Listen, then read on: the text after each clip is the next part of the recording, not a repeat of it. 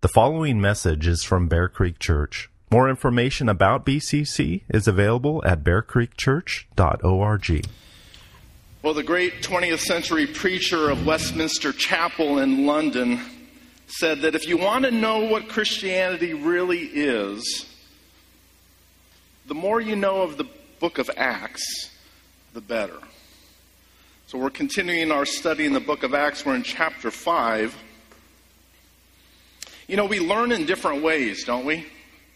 And the Bible has different ways of teaching us. The New Testament, our New Testaments are made up of what? The four Gospels, um, giving us a history of Jesus' life, his death and resurrection, his teachings. And most of the New Testament is made up of the apostolic letters written to the churches, and they give us didactic or, or direct teaching, doctrine, so that we understand our faith and how we're to live in light of these truths. And the bridge between the Gospels and the epistles is this book of Acts, part two of Luke's writings. And it gives us this history of the birth of the church and the spread of the gospel beginning in Jerusalem and then Judea and Samaria and then to the ends of the earth. And what we've touched on so far is what? The, the ascension of Jesus is where uh, Acts begins, his instruction to his disciples, his ascension. He's seated at the right hand of the Father in a position of power and authority. He pours out the Holy Spirit on the day of Pentecost to equip and empower his disciples in their witness. And witness is a word that we just see repeated throughout Acts. This is the what Pentecost, it's the fulfillment we've seen of Joel's prophecy. It's a it's a reverse Tower of Babel where the nations are gathered and united and hearing the gospel in their own languages miraculously.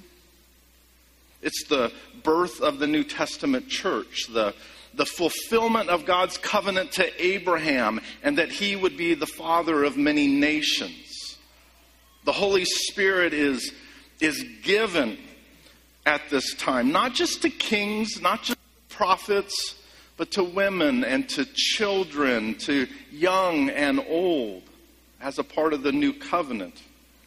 And what we repeatedly see is this witness of the apostles. They are witnesses. They preach the gospel. They preach Jesus and his death and resurrection. They preach the guilt of sin.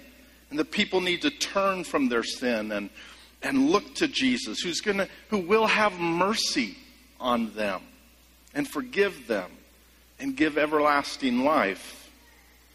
So, this is the consistent message. This is their, their calling. They were eyewitnesses to these things. And now the Holy Spirit has empowered them to give this witness. And just like the prophets before them, just like Jesus, in fact, this power, it manifests in the apostles in signs and wonders. The healing of a 40 year old man who was lame from birth. A man everyone knew, could not deny. You know, they, they walked by him every day on the way to the temple for prayers. And now he's leaping and praising the Lord. They were apostles, they were witnesses, not doing these miracles in their own power, not to start up their own ministry or gain a, a following for themselves. They act, they speak as witnesses to the power and authority of Jesus. And we see this phrase repeated as well in the name, in the name, by the name of Jesus, which means by the power, by the authority of Jesus. And so we see that even though Jesus, even though he has ascended on high, he's still present. He's still active in all of these things. It's his power, It's by His authority, for His glory, that these things are done, that the church is built. So, thinking of Martyn Lloyd-Jones, this, what we, what we are seeing in the book of Acts, this is real Christianity. Not that we go around today performing signs and wonders, but that the gospel of Jesus is our calling. That He is the one working through us by His Spirit for the sake of His glory. The goal isn't to amaze people with signs and wonders or to bring even temporary healing, but to bring about a healing for dying souls, a healing that will last for all eternity. The goal is that ultimate healing in Jesus. This is what we have to offer. And it seems that what Christianity really is, is found in the reaction. It's found in the reaction of those who receive the gospel. We see, I think, a key passage at the end of chapter 2 that describes this. And says they were devoted, they devoted themselves to the apostles' teaching, to the fellowship, to breaking of bread and prayers. And all who believed were together and had all of these things in common. Christianity, it's not a ticket, it's not a way to heaven. It's not solely an individual personal relationship. It's Jesus' body, it's his gospel, the teachings of his word, the fellowship of his body, resting in him as we dine together at his table, as we pray together, as we love one another. That the parts that make up Christ's body, that we're united that we're connected to each other. This is real Christianity. And so, love and unity and a, and a corporate devotion to all of these things, this is real Christianity. And this is especially hard, don't you think, in our Western individualistic culture. So, as the body of Christ, would you join me together in prayer before we go to God's Word. Father, we give thanks for your faithfulness, for your goodness in saving us, not only as individuals, but saving us into a body, the body of your Son Jesus. Thank you for this particular fellowship of believers known as Bear Creek Church and the many blessings that you've given to us over these 25 years. Thank you, Lord, for Pastor Dale and his dear wife Nancy. The, the innumerable ways in which you've used them. Not, it's not them, it's you working through them. How you've used them in our lives. Lord, I know the, the blessing they desire is for your church, for the witness of this body, for the sake of Jesus. So we pray that you would empower and equip us to be a church that continues to be a witness to Jesus. Cause us to be devoted to Him, to His body, to His word, to a vital relationship of prayer and unity. Thank you for this time of worship where we where where you where you Lord calibrate our hearts to love you. To find satisfaction for our souls. We pray in Jesus name. Amen. Well, we left off in chapter 5 uh, with more descriptions of Jesus working through the apostles. And what began in Jerusalem is now beginning to spread to the towns around Jerusalem as people gather and we see them bringing their sick, coming to faith in Christ. And if you remember, once again, we saw this in chapter 4, but once again we see it in chapter 5. The religious leaders react. They react by arresting the apostles. They throw them in prison. And an angel of the Lord opens the prison doors and tells them to go back to the temple, to go back and preach the gospel. And the next morning, the religious leaders they gather, they realize that the apostles are not in the prison. They go back and get them.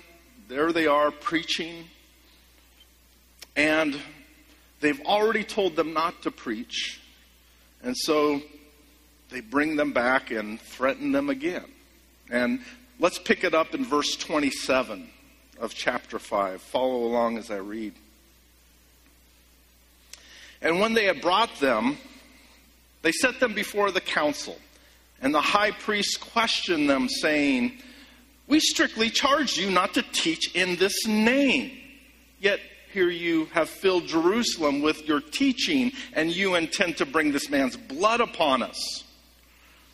But Peter and the apostles answered, We must obey God rather than men. The God of our fathers raised Jesus, whom you killed by hanging him on a tree.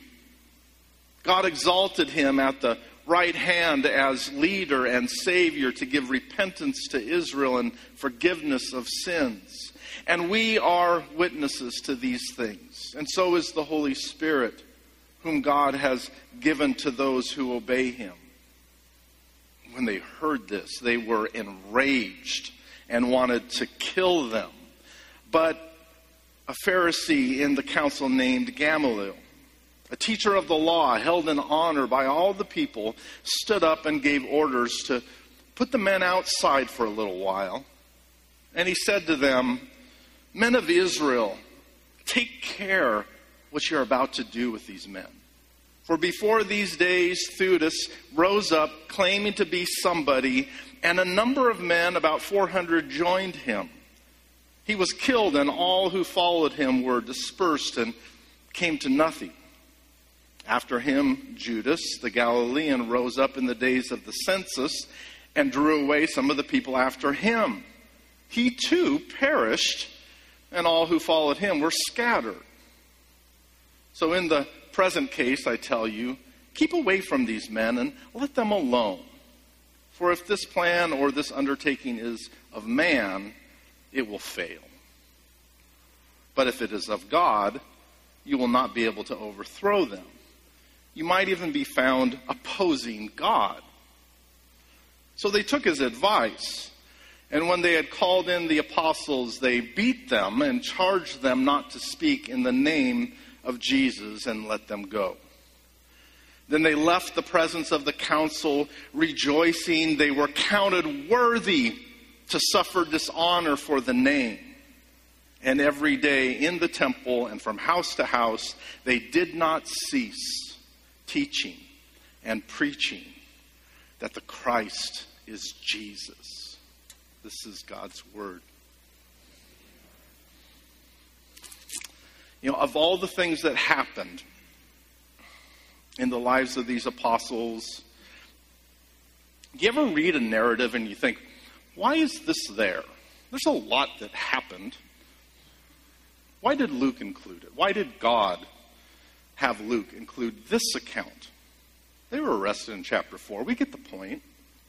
Why this one, too? Well, we could think is it to communicate ongoing and increased persecution? Is it, is it showing maybe an answer to, remember that they prayed the first time, Lord, give us boldness.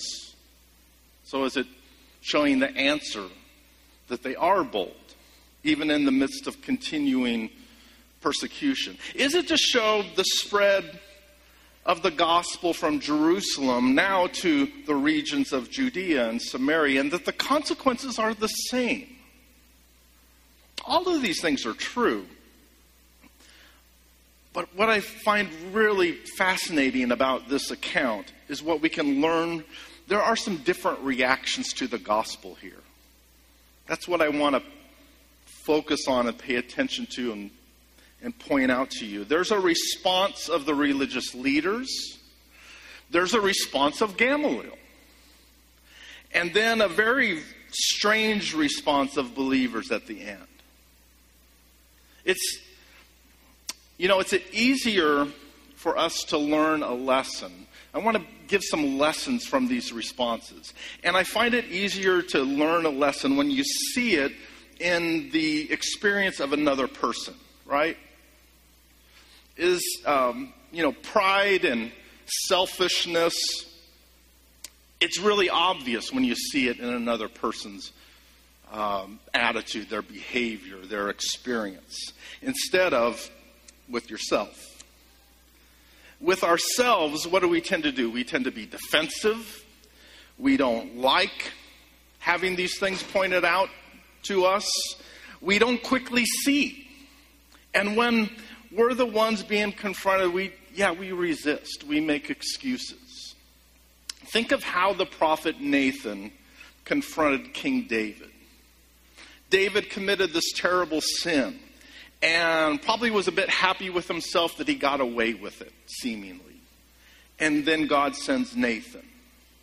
And instead of Nathan directly confronting David with his sin, he tells David a story. You know it. It's about a, a poor family and their precious little lamb, and how this rich man who, who needed to make a quick meal, and he had lots of lambs, he took their lamb that was like a pet to this family and he butchered it and made a meal from it. And of course, David is outraged and he says, What? This man needs to die. And Nathan says, You're the man. Ugh. A good way to get the point across.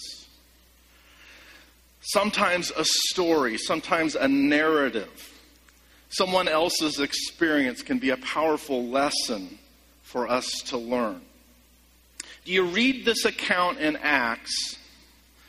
Do you read this account in Acts and think, why are these religious leaders so incredibly enraged to the point of wanting to kill them? What? Why? It doesn't seem reasonable, does it? Uh, I think there's some lessons that we can learn from these various responses that we see in our text. One lesson is that a natural person is hostile to God. We didactic literature and scripture tells us this directly. Acts 5 shows us this in story, in narrative. A natural person is hostile to God. And by this, I don't think that every unbeliever is going to have you arrested and beaten uh, or that they'll be continually screaming at God with their fist clenched, saying, I hate you. There are levels of hostility. But at the heart of hostility is an opposition, it's rebellion, it's a refusal to submit. Again, why are these religious leaders so hostile? Why would they want to kill people for doing good? They just healed a man that everyone knows who's been suffering for 40 years, and the people are rejoicing and they want to kill them. Why would they want to prevent blessing? Why would they want to stop rejoicing? Why can't they just get along? and submit to the obvious fact that God is clearly at work here. The natural person is hostile to God. That's why. And by natural person, I mean a person who is not changed, who is not regenerated, who is not indwelt by the Spirit of God. Yes, they're religious leaders, and there's a glorious history to their religion. They are, as Paul describes them in Romans 9, brothers, my kinsmen according to the flesh. They are Israelites. And to them belong the adoption, the glory, the covenants, the giving of the law, the worship, and the promises. To them belong the patriarchs. And from their race, according to the flesh, is the Christ, who is God over all, blessed forever. Amen. They are religious leaders of the children of God, and yet they're hostile to God. They're lost. They don't believe. Why? Why are they so hostile? Paul in Romans 8 says, For the mind that is set on the flesh is hostile to God, for it does not submit to God's law. Indeed, it cannot. That last bit is really interesting. Indeed, it cannot. They cannot. They're incapable of submitting to God. Yes, left to themselves, if God does not intervene and, and change their hearts, if God doesn't do what he did to Saul on the road, right? Just absolutely change him. That's why Saul became Paul. So if God doesn't intervene and change their heart and open their eyes and cause them to be born again, they will not repent. They cannot, they cannot repent and see God's glory in the face of Jesus Christ. And this was me. And it's hard for me to see because I was born into the church. I have no idea when I became a Christian. Just found myself believing But biblically speaking, this was me. If you love Jesus now, this was you in some sense, hostile to God. Your hostility may not have looked like theirs, but you were a natural person. And God's word says the natural person does not accept the things of the Spirit of God, for they are folly to him. He is not able to understand them because they are spiritually discerned. Jesus said, Truly, truly, I say to you, unless one is born again, he cannot see the kingdom of God. That which is born of the flesh is flesh. That which is born of the Spirit is spirit. There's an order to this. God regenerates us, causes us to be born again so that we can see and respond, and we will respond. So we have these direct teachings, but then we see it illustrated, lived out in the reaction of these religious leaders in Acts 5. Again, is it reasonable? Is it reasonable that these religious leaders would be so enraged that they'd want to kill the apostles for preaching a gospel that offers everyone mercy and forgiveness, even them? to want to kill people for doing good, healing people who are suffering, is this reasonable? It's not reasonable. And yet, biblically speaking, it makes sense.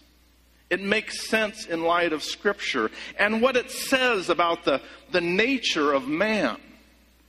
And this is why this is why we pray. This is why we don't just keep banging our heads against the wall in witnessing to someone wondering why they can't see what's so obvious to us. This is why we pray. It's spiritually discerned. It's not by our convincing argument alone. It's the sovereign work of God using our argument. Just like Peter healed this lame man, and he says, It's not me. Well, it sort of was. But it ultimately is God. It's his power, it's by his authority. Peter's a vessel, he's a tool. You're a vessel used of God in a different kind of healing. It's an important lesson for us because it gives us a right, it gives us a compassion for the lost, doesn't it? If they offend us, if they get angry at us, we should think, well, of course. Of course, this person is hostile to God. They can't submit to Him. I'd better pray. I'd better pray and ask God to use my words or anyone's words to be the tool that He uses to grant them repentance. Remember, I pointed that out in previous um, sermons in Acts. It says God grants repentance. Pray that God grant repentance to give them spiritual life, cause them to be born again so that they can respond with repentance and faith. It's an important lesson because it helps us understand our world's hostility towards Christianity. We shouldn't be confused by this. Their irrational hostility shouldn't surprise us. If we understand God's word and what it says about the natural man, it shouldn't surprise us. It's important because it helps us to understand that we're not the ones with the power to save. Just like the apostles, it's not us, it's by the power, the sovereign authority of God that this person is healed. It's by the name of Jesus. We marvel at, at a physical healing like this man who was born lame. We marvel at a physical healing, and we know that it must be of God. And a spiritual healing, it's so much more significant, isn't it? It's not just for a time, it's for eternity. It's the power of God to save. So the lesson that we can learn from these religious leaders that is that the people's hostility makes sense. And we ought to have that much more compassion towards them. Also, what does it say about the grace of God toward us? I'm not saved because I'm smarter or wiser. It's grace. It was just a, if it was just for me, if it was just a natural decision that I was capable of making, then how could I not boast about the most wise decision that anyone could possibly make affecting all of eternity? But it's not that. I could not make that decision. You could not make that decision in your natural state. God had to breathe life into you, take out your heart of stone, give you a heart of flesh we read about these men what we we read that these men that they're so enraged that they want to kill them and instead of thinking what's their problem? Why so unreasonable? I'd never think to to be that way. We ought to think oh if not for the grace of god. And lord have mercy that they they know not what they do. It's a good lesson because otherwise it's us and not God. It's us versus them. We're the good guys, they're the bad guys. We deserve God's blessing, they deserve God's judgment. What happened to grace? No, salvation is a gift of God, and the natural man is hostile to God. So if they hated Jesus, it makes sense that they're going to hate us. That's what Jesus said. A second lesson that we see is in this response of Gamaliel. Really interesting. Uh, let me put it this way. Here's the lesson that we learned. There are different ways to reject Jesus. There are many unbelievers who are, who are kind and reasonable and moral, good people good people that we might even think are Christians because of their, their appreciation for Christianity, their tolerance of Christianity. They m- maybe have a good opinion, uh, speak highly of Jesus. Gamaliel is clearly different from the enraged religious leaders who want to kill them. He's concerned even about the possibility of opposing God. And so he wants to warn them. You know, just, just leave them alone. Let's, let's take the wait and see approach. And it, and it has a sense of wisdom about it, doesn't it? But it's really, it's worldly wisdom when you think about it. What does he say? You know, if, it, if it's of men, it's not going to last. Is that true? How many world religions have existed for thousands of years? They're of men, they've lasted. It's not true. So there's some, you know, there's some wisdom to the, the approach. Well, we don't want to be opposing God. So there, there's much to admire about Gamaliel. He's, um, what, the Apostle Paul's teacher, mentor. Verse 34 tells us that he's a teacher of the law, that all of the people think highly of him and honor him. And apparently, the religious leaders, they think highly of him and honor him as well because they listen to him and they actually do what he suggests that they do. Their hostility, you know, it was, it was obvious, while Gamaliel's was maybe more of an intellectual. It's kind of a, it's, it's like he's given this law brief, this opinion, law opinion on the matter. He's, he's not really invested emotionally in this so much. But it's still a type of rebellion and hostility. Gamaliel would have fit right in with our culture, wouldn't he? Probably a coexist bumper sticker, wanting to get along, to give respect to all the religions, see the positive in each of them, it's a pragmatic approach. Whatever works, just wait and see, but it also lacks spiritual discernment. You know people like this? That guy that you like, that you play golf with, who's a Mormon, great family guy, has an admiration or respect for Jesus.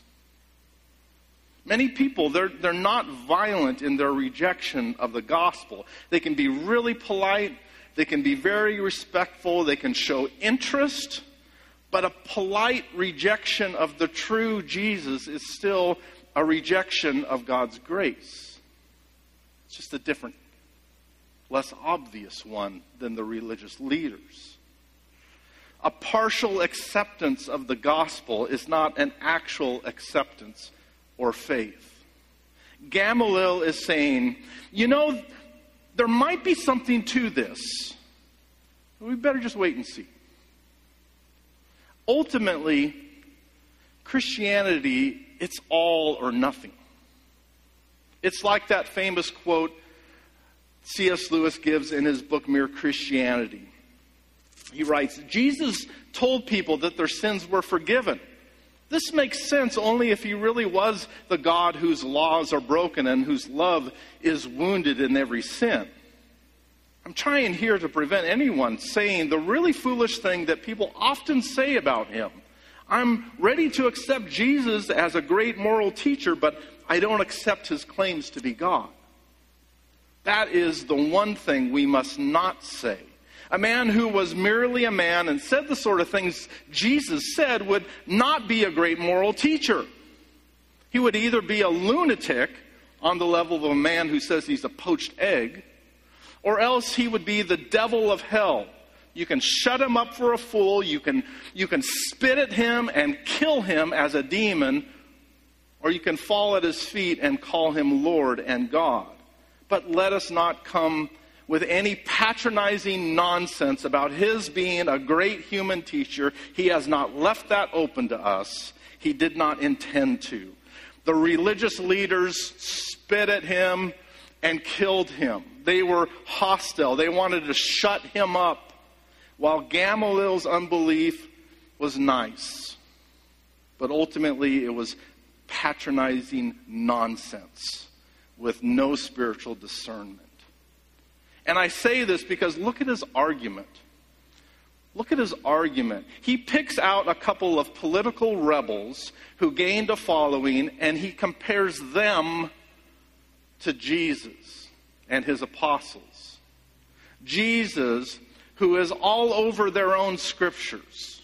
Jesus, the promised Messiah that everyone should have anticipated. Jesus, who, who never sinned, who claimed to be the Messiah, even deity, and who performed miracles unlike any that had ever seen before.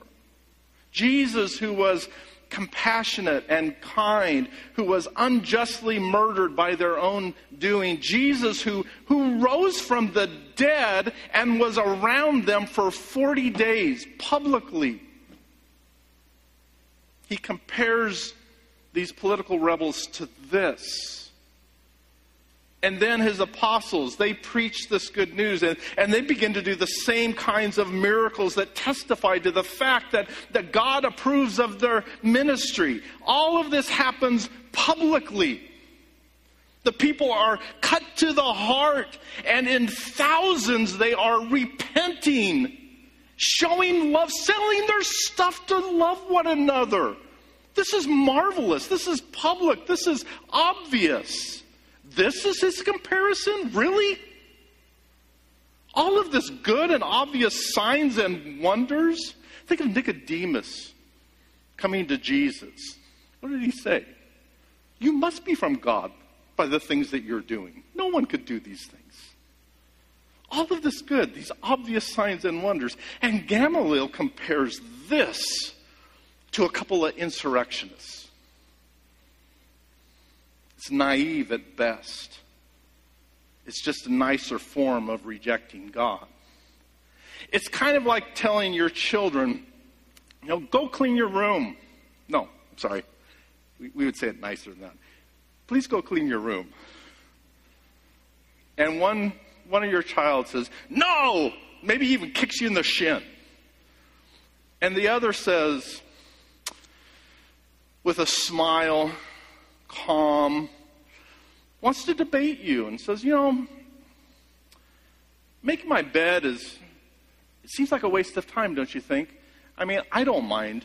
I just have to make it again in the morning, so, you know, they just rebel in a different sort of way. As a parent, we're not good with a nicer form of rebellion. So let's not be confused by, by celebrities who say nice things about Jesus or nice people that we know who say wonderful things, respectful things about Jesus, but whose lives reveal a different kind of hostility toward God. Saying Jesus is a great teacher or a moral example while denying his claims and thus his authority over you is ultimately no different than these openly hostile religious leaders who want to kill him who want to kill his apostles. So we need to understand the, the spiritual reality and that all natural people, including us before we were saved, we had a hostility toward God. And the only way anyone is saved is by God overcoming that hostility. By taking out a heart of stone by graciously giving us a heart of flesh or a heart that, that now loves Him and will repent and have faith in Him. And only this kind of miracle can explain, can ex- only this miracle can explain what we see in verses 41 and 42. Really? Don't you think? It's remarkable. After being beaten, and charged once again to stop speaking in the name of Jesus, they were released. And here's what we read Then they left the presence of the council, rejoicing. Why? That, that they were freed? Rejoicing that they weren't killed? Rejoicing, no, rejoicing that they were counted worthy to suffer dishonor for the name. How strange. How unnatural.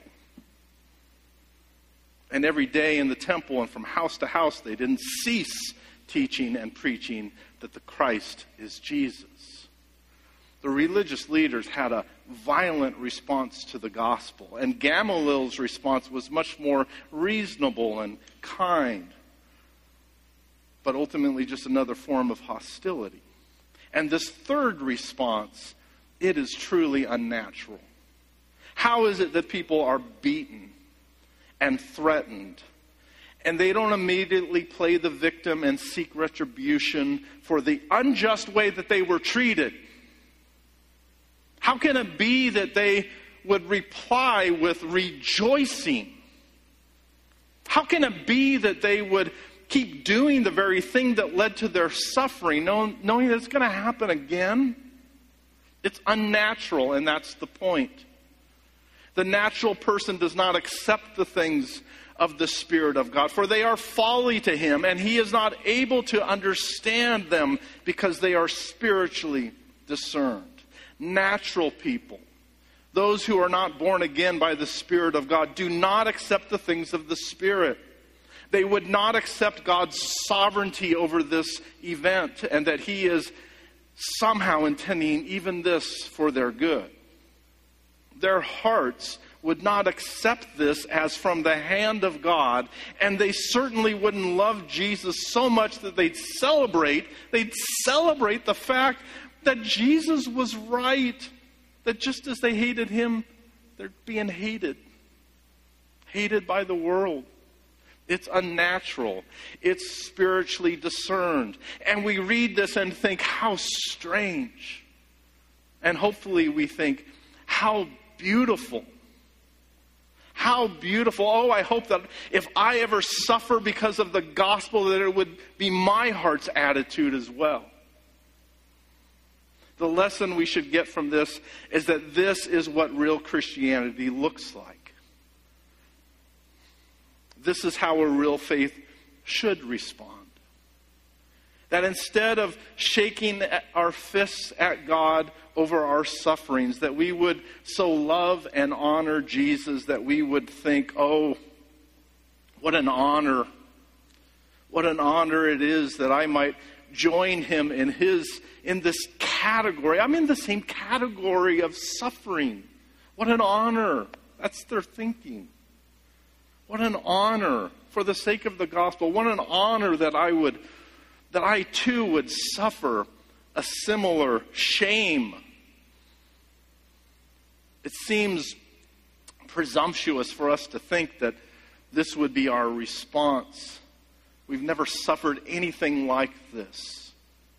But we do, you know, we do have opportunities for practice, don't we?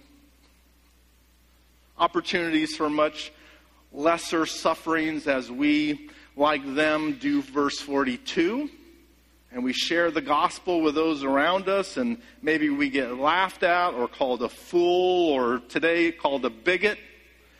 Uh, if our country continues to grow in its hostility towards Christianity, then I suppose that practice might be helpful someday as we value Jesus and the gospel more than our own comfort.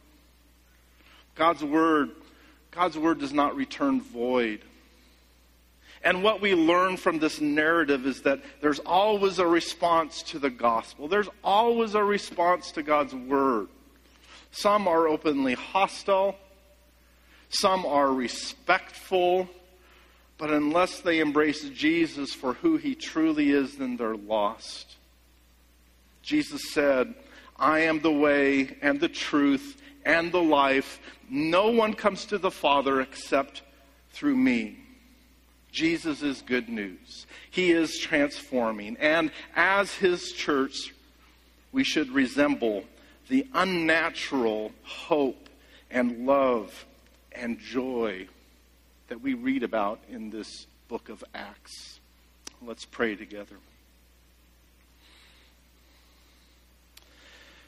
Thank you, Father, for giving us this witness to the work of your Spirit in the lives of those hated and persecuted for the sake of the gospel.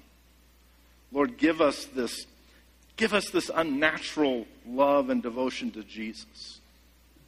Use us, we pray, for the sake of your glory. And give us joy in Jesus. Give us a hunger for your word, a hunger for prayer, for the unity of this church, so that we might be witnesses for another 25 years, and Lord willing, beyond that. Thank you for your grace and your mercy to us. Thank you for speaking light into our dark hearts that we could see your glory in the face of Jesus Christ. We pray in his great name. Amen.